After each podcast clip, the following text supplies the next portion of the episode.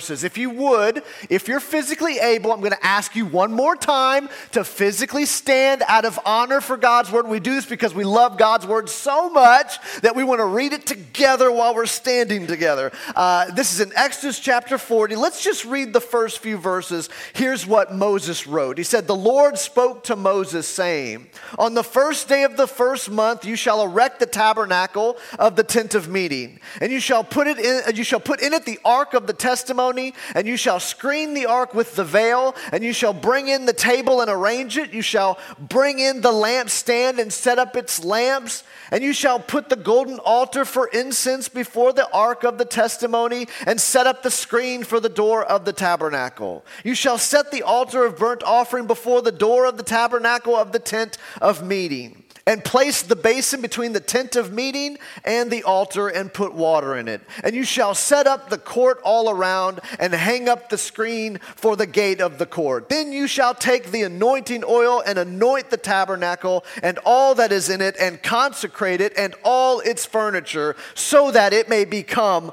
holy. You shall also anoint the altar of burnt offering and all its utensils and consecrate the altar so that the altar may become most holy. Verse 11, you shall also anoint the basin and its stand and consecrate it. Then you shall bring Aaron and his sons to the entrance of the tent of meeting and shall wash them with water and put on Aaron the holy garments. And you shall anoint him and consecrate him that he may serve me as priest. Verse 14, you shall bring his sons also and put coats on them and anoint them as you anoint their father, that they may serve me as priests. And their anointing shall admit to them, uh, shall admit them uh, to a perpetual priesthood throughout their generations. Verse 16, this Moses did according to all that the Lord commanded him, so he did.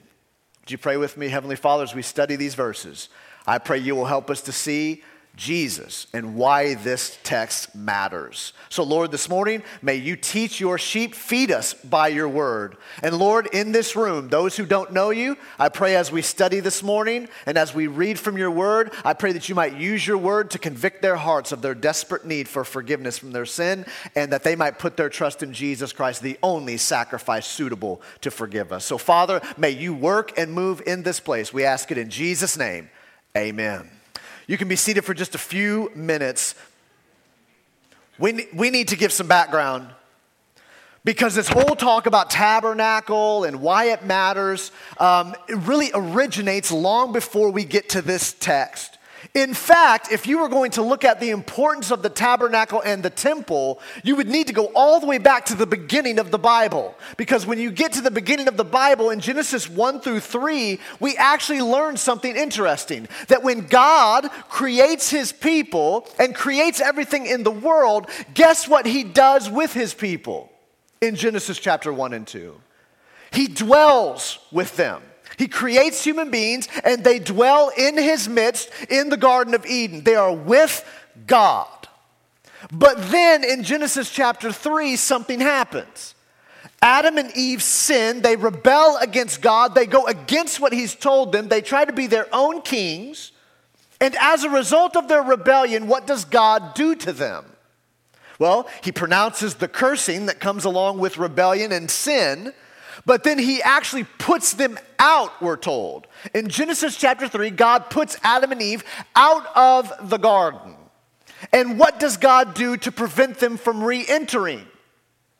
He sets cherubim to guard the gate into the Garden of Eden, right? What's God teaching us through Genesis 1, 2, and 3? That God means to dwell with his people, his intent is to dwell with his creation. But because of sin, there is a separation that takes place between people and God. That separation is so serious that they must be put out of God's presence and they must be forbidden to enter back in.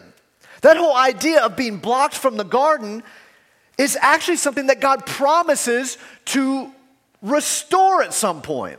In Genesis chapter 15, we find that God enters into a covenant with Abraham. His name is Abram at the time, but enters into a covenant with Abraham in Genesis 12 and 15. And what is the promise God makes to Abraham? He says, I will make of your descendants a mighty nation, And that nation will dwell with me, and I will dwell with them.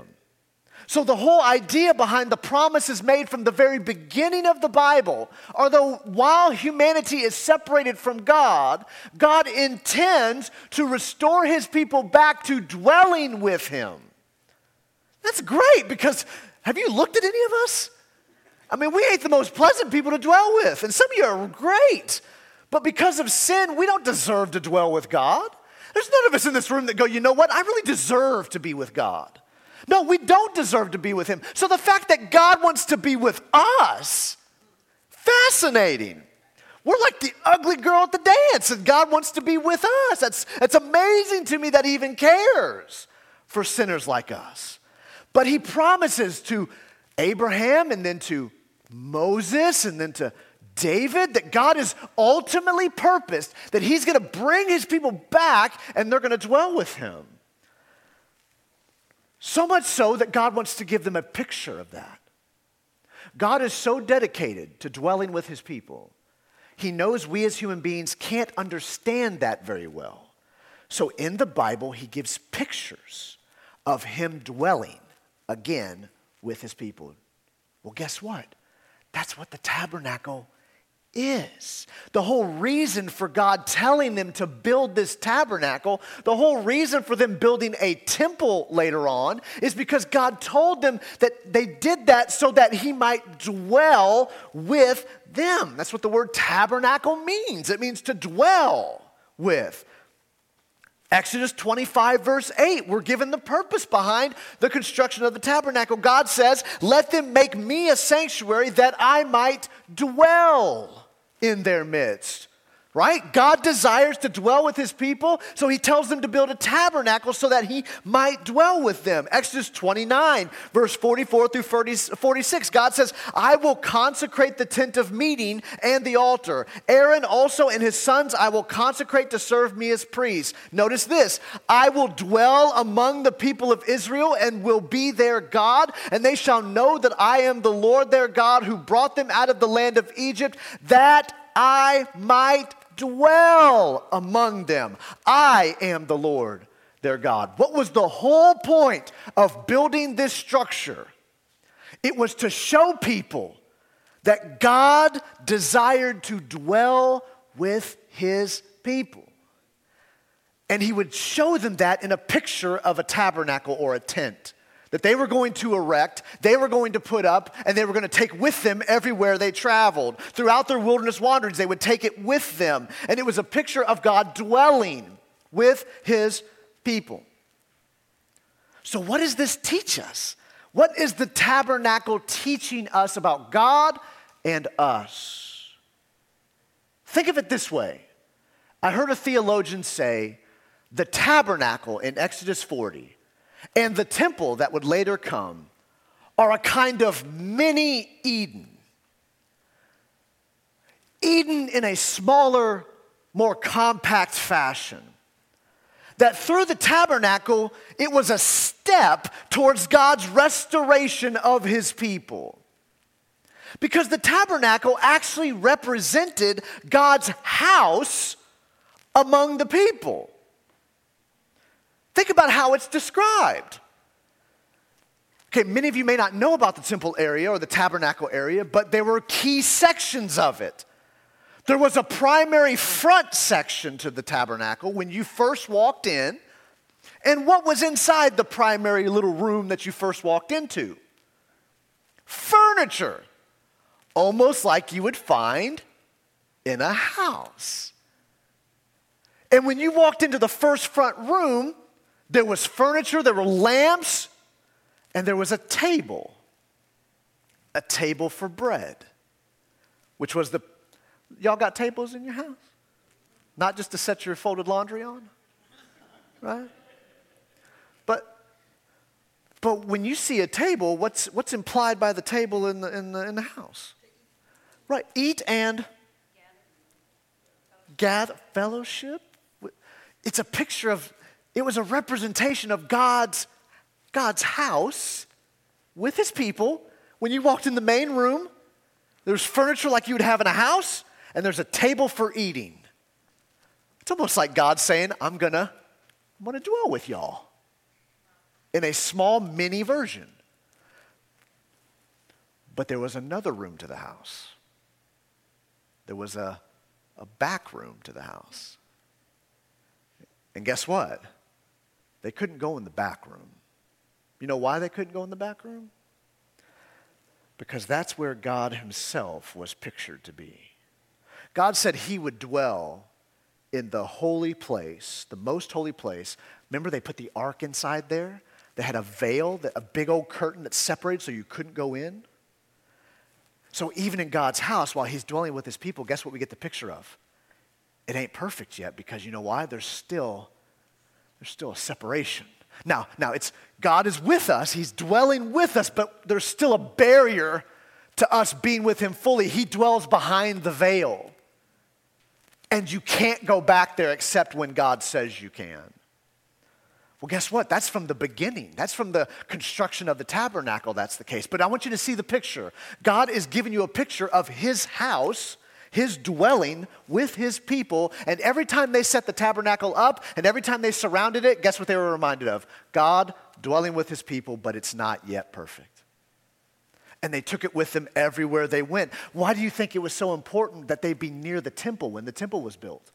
To be away from the temple was like being away from God, because that was his house with his people. So when the people are taken off into exile or aren't able to be near the temple, guess what? That's a tragic thing because it's to be away from God. And so we see that God is giving them a picture of how he desires to dwell with them, but it's not finished. Now, what do we learn from the construction of it? In chapter 40, Verses 1 through 33, you see the actual construction of the tabernacle. Now, I'm guessing that most of us in the room haven't sat down for our morning devotion or whenever you study the Bible and gone and read verses 1 through 33, like, man, this is really powerful stuff, right? Get the ark, put it in it. Get the altar, put it in it. Get the basin, put it in it. Put the table in, put the lamp. You don't read that and go, oh, this is the great. But every single bit of it is important because it's God setting up his house and he does it very specifically. They have to do it in a certain order and there have to be certain details that they follow. I wonder why God would be so detailed about this. Let me walk you through this very quickly. The very specific, detailed instructions we find in verses 1 through 33, I believe, are emphasizing the importance of obedience when dwelling with God. Because what they're gonna do is God's gonna say, here are the instructions of what you're to do, and we're gonna find out whether they actually follow the instructions. Because obedience is important. And remember, this is coming off a group that was worshiping golden calves at the bottom of the mountain because they got impatient that Moses wasn't coming down fast enough. So, what a test of obedience we find. Let me save you the grunt work that I did. Let me, let me show this to you. We're told in verse 2 that they are to do this on the first day of the first month they're supposed to put the tabernacle together. Guess what? In verses 17, 18, and 19, we find that Moses goes on the day he was instructed and he begins to put up the tabernacle like he was told. After that, he was told in verse 3 that he was to put the ark of the testimony inside and to put the veil in front of it. I want you to notice the first thing in the ark and the veil to separate kind of important. Almost like they're key to the whole thing. Well, guess what?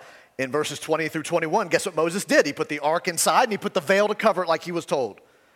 Next, in verse 4, Moses was told to bring in the table and the lampstand with the lamps. Guess what? Verses 23, uh, 22, 23, 24, and 25, he does exactly that. He brings in the table, he brings in the lampstand, he brings in the lamps. In verse 5, Moses is told to put the golden altar for incense and to set up the screen for the door. In, chap- in verses 26 through 28, Moses does exactly that. He brings in the altar, sets up the screen for the door.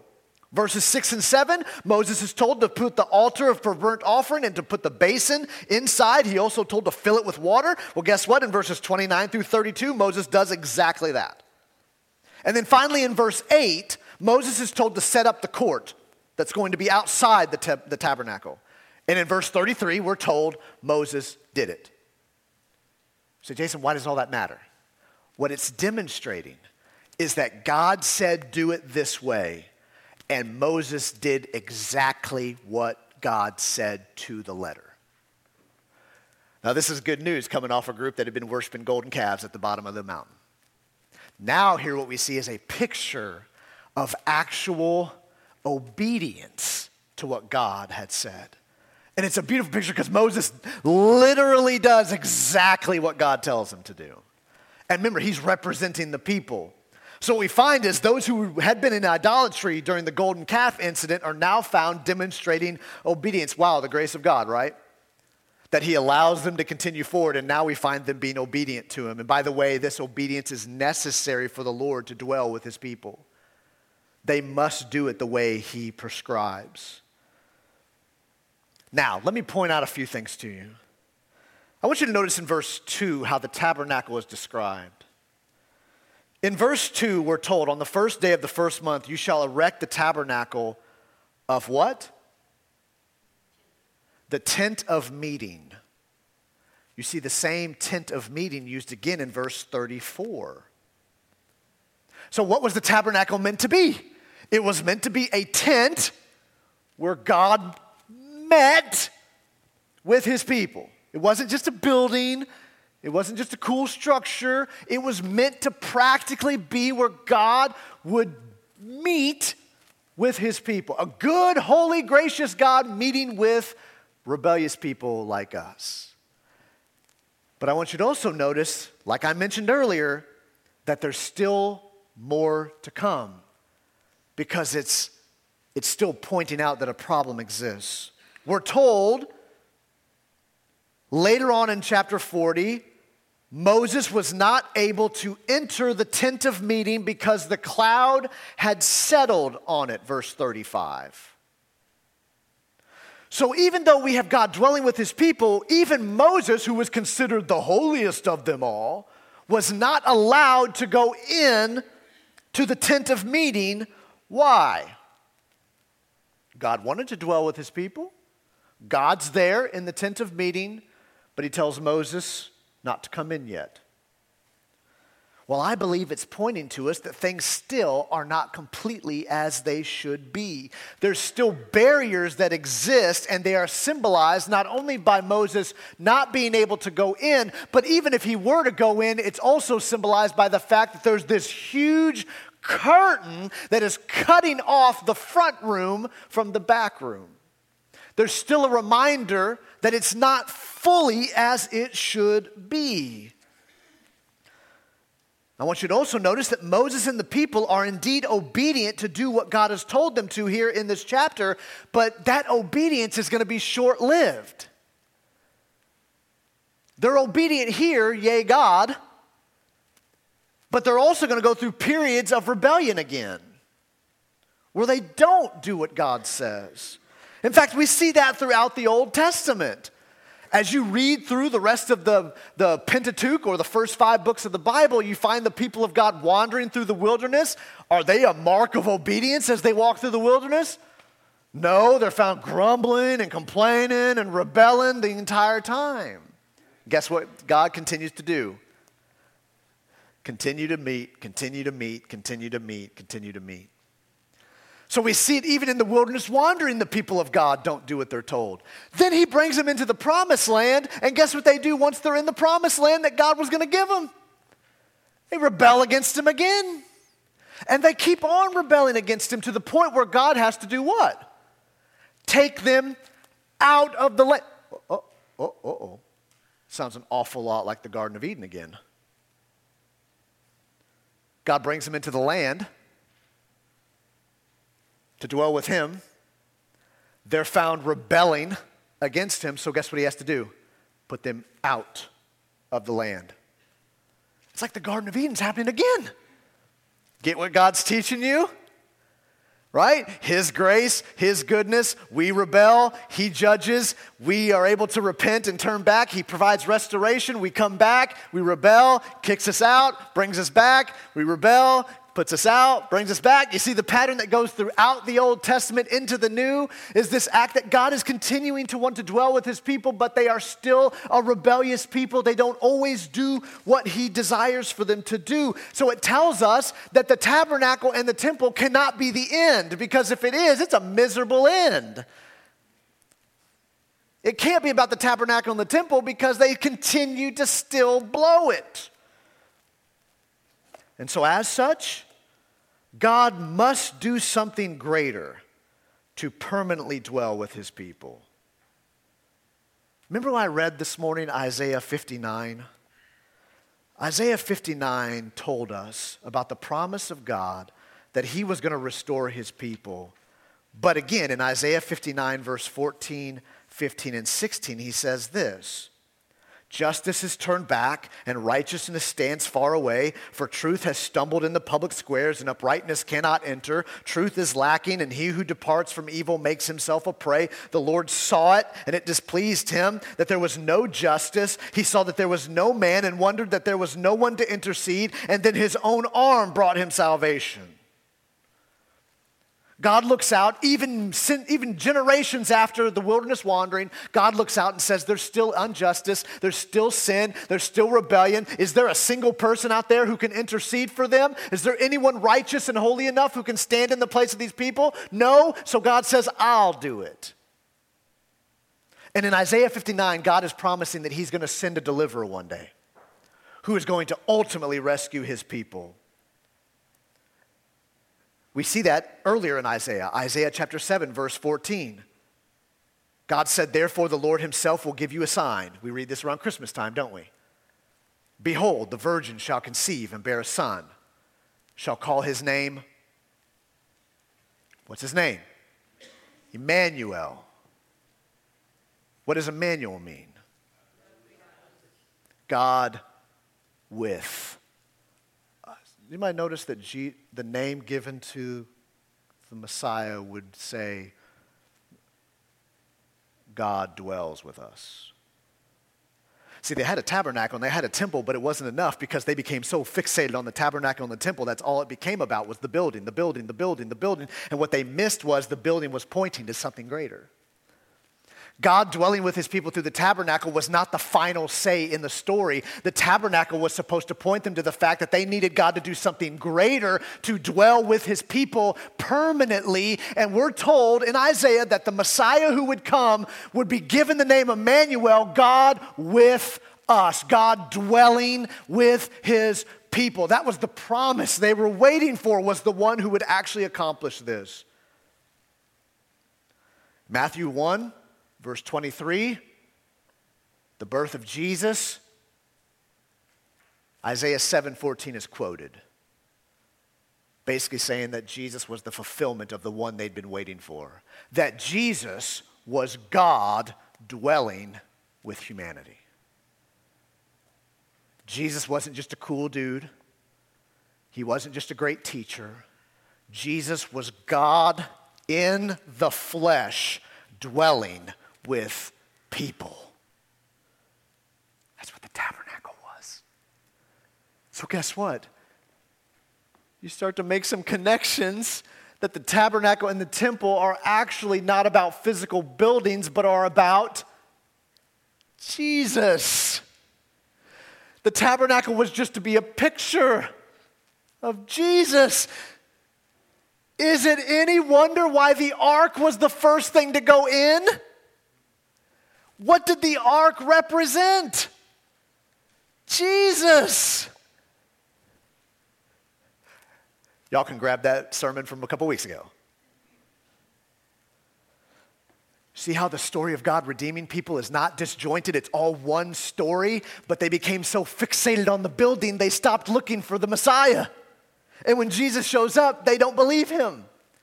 But we're told that Jesus is the fulfillment. He was God dwelling among his people. John chapter 1, verse 14, when John lays out his unbelievable presentation of Jesus, we're told the word became flesh and dwelt among us. You know what the word dwelt means?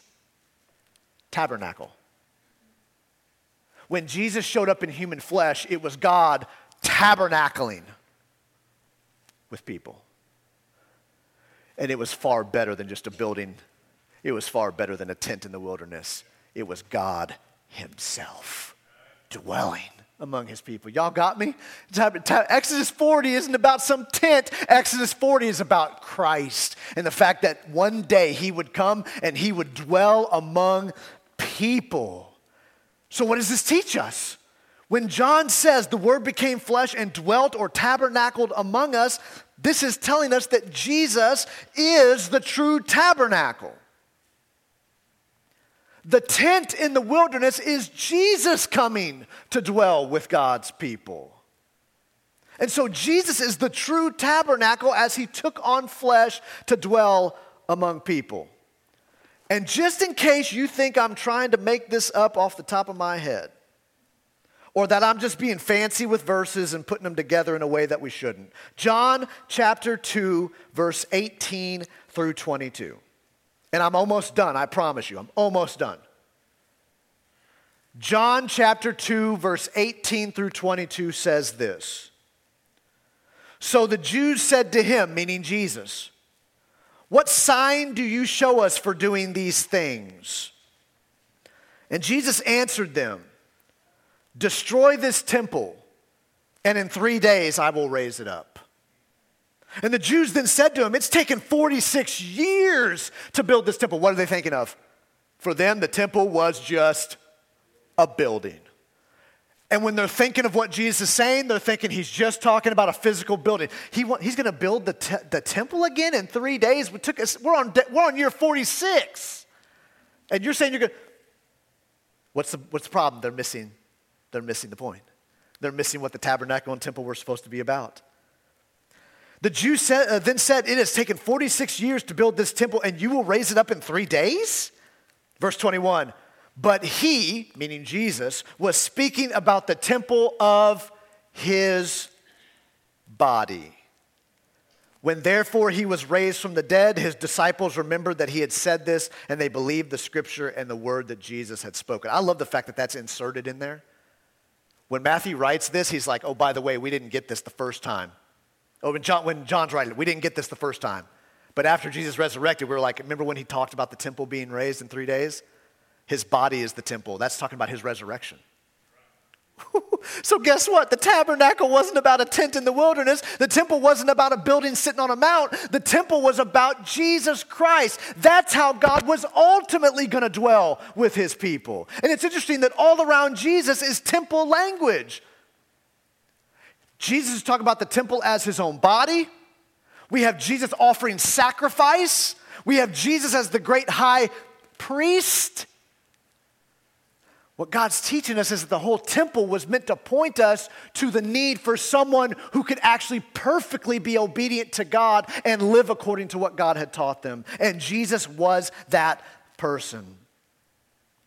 Can I take it even one step further? Not only does Jesus call his own body the temple. But in Hebrews chapter 10, verse 19 and 20, the author of Hebrews tells us that Jesus' body is the curtain in the temple. And when Jesus, so Jesus is not only the temple, he's also the curtain. You ever wondered why when Jesus was crucified on the cross and he died, guess what happened to the curtain in the temple? That was Jesus tearing his own body so that there would no longer be a division between the front room and the back room. You could now get to God. You could be with him. You could, folks, I'm getting goosebumps. Sorry. I hope you see this. What God's teaching us in Exodus chapter 40 is what Jesus finally finished. When he died on the cross, the curtain was ripped, and now we can actually have access to God. We can finally have him, not in a temporary fashion, but permanently we can have God. Oh, see, we read Exodus chapter 40 as just a tent in the wilderness, but what Jesus is teaching us is it's all about Him. He would die, He would have His body ripped in two so that we could actually dwell with God forever. Now, can I finish on? I know I've said finish like three times. I, you know that already, though. That's how preachers are. You know that. Don't be shocked that I've said finish like three times. I promise you this is it. Came up in Sunday school today. By the way, if you're not in Sunday school, you should come to Sunday school. You get to study the Bible and you get to talk about a lot of interesting stuff. You need to come to Sunday school at 9:30. If you're not, you're missing out like a champion. You need to come because you can, you're able to actually talk and study about the Bible together, which is so helpful, able to ask questions. And this even came up as part of our discussion this morning. I was glad to be a part of it and glad to be there for it. And always a good rule as a pastor is mark these things before you talk about them. Ah, found it. New heaven, new earth. We're told this is the culmination of all of God's redemptive plan. Is that one day there would be a new heaven and a new earth, and God would dwell with his people. Let me read to you. Revelation chapter 21. I saw a new heaven and a new, new earth, for the first heaven and the first earth had passed away, and the sea was no more. And I saw the holy city, New Jerusalem, coming down out of heaven from God, prepared as a bride adorned for husband. I believe those are Christians being presented to God. And I heard a loud voice from the throne saying, Behold, get this, behold, the dwelling place of God is with man. He will dwell with them, and they will be his people, and God himself will be with them as their God. Isn't that the promise God made all the way back in Genesis that God said, Abraham, I'm going to make of you a great nation, and I'm going to dwell with you, and you're going to be my people, and I'm going to be your God? Revelation chapter 21 says it finally happens. God dwells with his his people perfectly. Why? Because Jesus has conquered every foe. And all sin has been put away, all evil, all death has been put away. And now God says the dwelling place of God is with man. What we've wanted from the Garden of Eden has finally come back. And what the tabernacle gave as a mini Garden of Eden, Revelation 21 22, is the full thing. It is the entire cosmic scale where all of the created order has been restored the way God wanted it from the beginning. And now we have new Eden that is so much better because in New Eden, guess what? You can't even possibly sin. No more being put out again. Revelation 21 22 is new Garden of Eden, so much better than you can ever imagine, and you'll never be kicked out again. Notice later on in, in Revelation 21, verse 22, we're told this, and you might find it interesting. I don't know if you've ever camped on it for a second. Verse 22 of Revelation 21 says, And I saw no temple in the city Why? Why is there no temple in new heaven, new earth? I like what you're saying, Miss Donna. He tells us, and I saw no temple in the city, for its temple is the Lord God, the Almighty, and the Lamb. God is telling us it ain't about a tent. It's not about a physical building. It's about Jesus. And in new heavens, new earth, you don't need a temple. You know why? You finally have God fully. You don't have to have a temporary structure. You don't have to have a small little mini version. You get the whole thing because you get God fully and completely. He's going to dwell with you. You're going to dwell with Him. No more pain, no more sorrow, no more death, no more sickness. Just you dwelling with your God forever. And the only temple you need is God Himself and the Lamb sitting next to Him. Oh, I need that so badly. Because every day of this life seems to be rotten and filled with sin and injustice.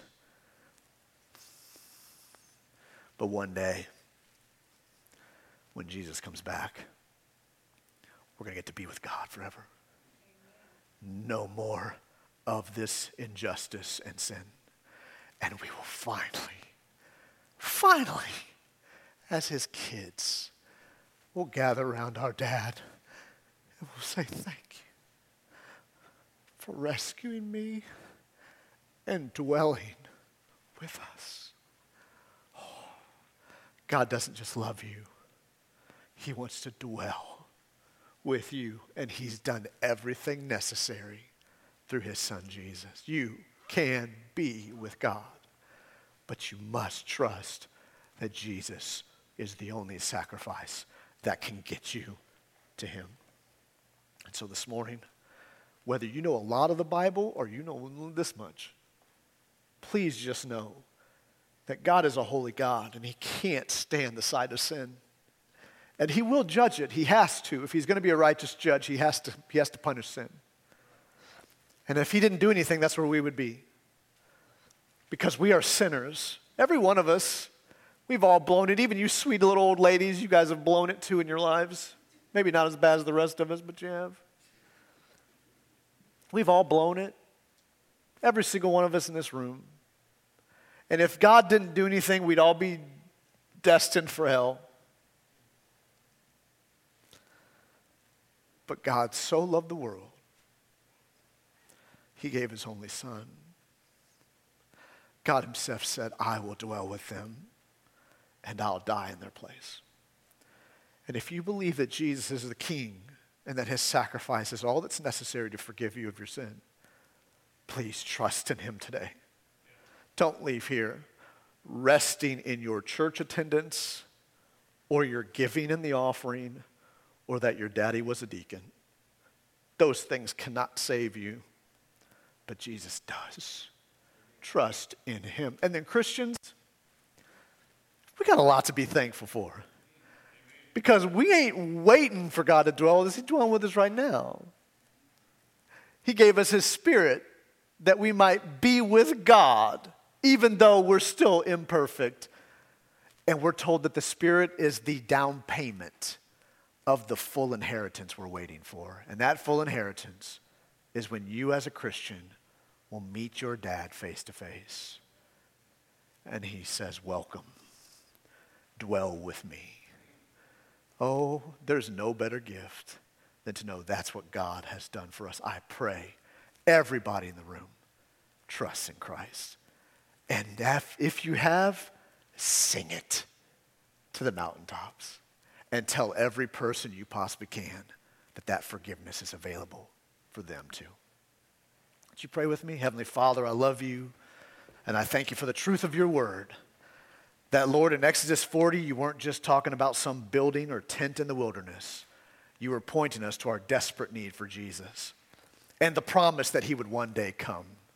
And Father, I thank, I thank you that while I am imperfect, Jesus was completely perfect and holy and obedient to your will. And it's only by him that we can be forgiven of our sin. And so, Father, this morning, work in the hearts of every person in this room Lord, if there are people trusting in other things other than Christ, may you show them clearly this morning that they cannot be saved apart from the work of Christ. His life, his death, his resurrection from the grave. Jesus can give life because he conquered death in our place. So, Father, may they trust in you. May you draw people to repent, to turn away from ugly sin that does nothing but destroy, and instead to trust in the sacrifice of Jesus and find forgiveness only in him. And God, thank you that you tell us in your word that everyone who calls upon the name of the Lord will be saved. You don't turn us away, but you forgive. And Father, for us as Christians in the room, I'm grateful that you dwell with us now. That because your spirit lives within us, we know that you are with us. But God, we do long for the day when we will finally be with you free from sin. And we will finally be with you to dwell perfectly in your presence, never to be put out again. Oh Lord, you deserve praise in this place this morning because your mighty arm has reached down. God, do it again. I pray that this morning we will respond to you because you're worth it. Root out sin. Give us a love for you. We ask it all in Jesus' name.